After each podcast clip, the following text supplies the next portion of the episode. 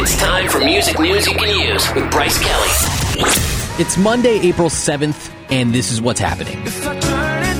This is kind of interesting, but this summer, Incubus frontman Brandon Boyd is set to star in a touring version of the rock opera Jesus Christ Superstar. Former members of Destiny's Child and NSYNC are also going to be part of it, as will Johnny Rotten from the Sex Pistols. And it's coming to Edmonton, July 6th at Rexall Place. Rick Lee is actually going to have tickets all week on Resurrection Radio. Sonic!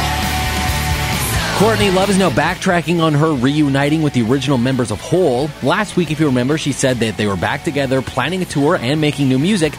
Well, I guess they were, but she spouted her mouth off a little too early. The band did not like that, and now it's all in doubt. Sonic!